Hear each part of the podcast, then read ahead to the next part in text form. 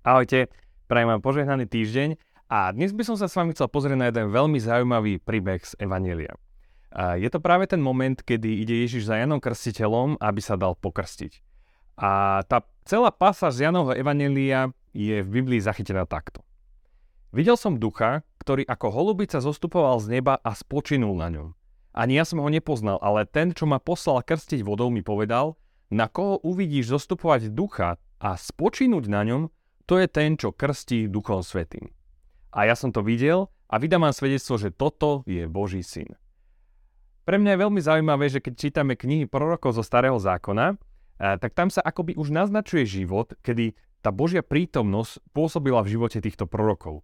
Aj to hlavne kvôli tomu, že mali nejakú špeciálnu úlohu. No ale je veľmi silné pre mňa, že tu nám to akoby Ježiš ukazuje, že prichádza nové obdobie, úplne nová úroveň života, nový spôsob fungovania, nový spôsob služby, nový spôsob vzťahu s Bohom. A Ježiš prišiel a ukázal, že toto bude taký ten životný štýl, že Duch Svetý spočíval na ňom. Ježiš prišiel človeku ukázať, ako má človek alebo ľudstvo žiť. To je aj dôvod, prečo ho označujeme ako nového Adama. A súvisí to aj s tým, že my nie sme, žiť povolaní, nie sme povolaní žiť podľa svojich pocitov.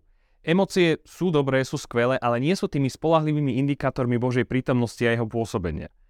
Existuje však ešte akoby taký iný pocit, iná emócia, ktorá toto všetko presahuje a funguje bez ohľadu na to, ako sa cítime a čo vnímame. A je to nálada Ducha Svetého samého, nálada osoby.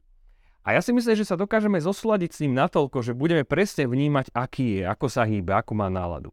A my vieme, že Duch Svetý v nás žije, že si v nás urobil svoj chrám. A nikdy nás neupustí. To je nádherné prísľubenie, je to pravda a to zároveň dáva taký neskutočný pokoj do nášho života. Avšak takéto pôsobenie Ducha Svetého nevidíme v živote každého človeka. A myslím si, že to je aj preto, že nie vždy príjmame Ducha Svetého s tou najvyššou úctou, aká mu patrí. S takouto najvyššou pozornosťou, že si ho vážime ako niečo najcennejšie v našom živote. A taký pekný príklad môžeme použiť práve z príbehu tohto evanielia. Duch Svetý, on nie je holubica, ale tá holubica je pekný obraz. A ako by sme mali žiť, ako by sme mali kráčať, ako by sme mali uvažovať, ako by sme sa mali správať, keby nám na pleci pristala skutočná holubica.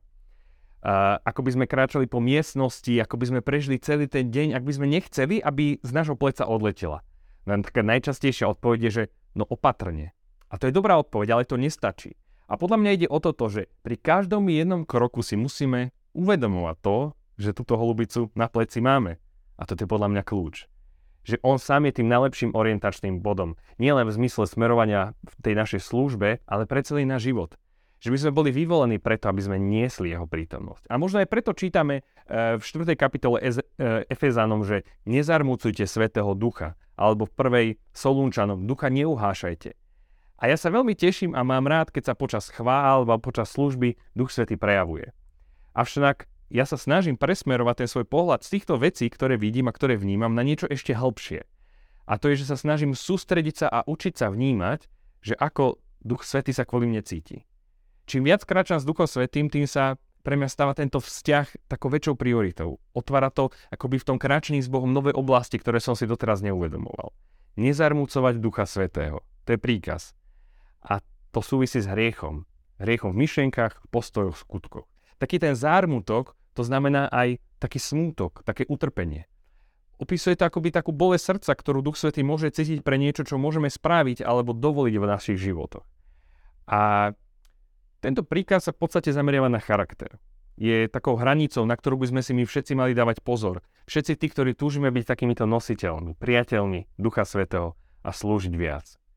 A to neuháša Ducha Svetého, to je príklad, ktorý sa zameriava na tú našu spoluprácu v tom vzájomnom vzťahu nás a Ducha Svetého. Slovo uhasiť znamená akoby zastaviť tok.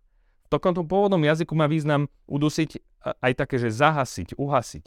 A výborne sa na to používa taká metafora, ktorú by sme si to vedeli tak vykresliť, že ten zastaviť tok si môžeme predstaviť ako zohnutie záhradnej hadice cez polovicu. Čiže tá voda nemôže cez to pretekať, zatiaľ čo uhasiť zobrazuje tú vášnivú stránku nášho takého našej túžby kráčania vo vzťahu s Bohom.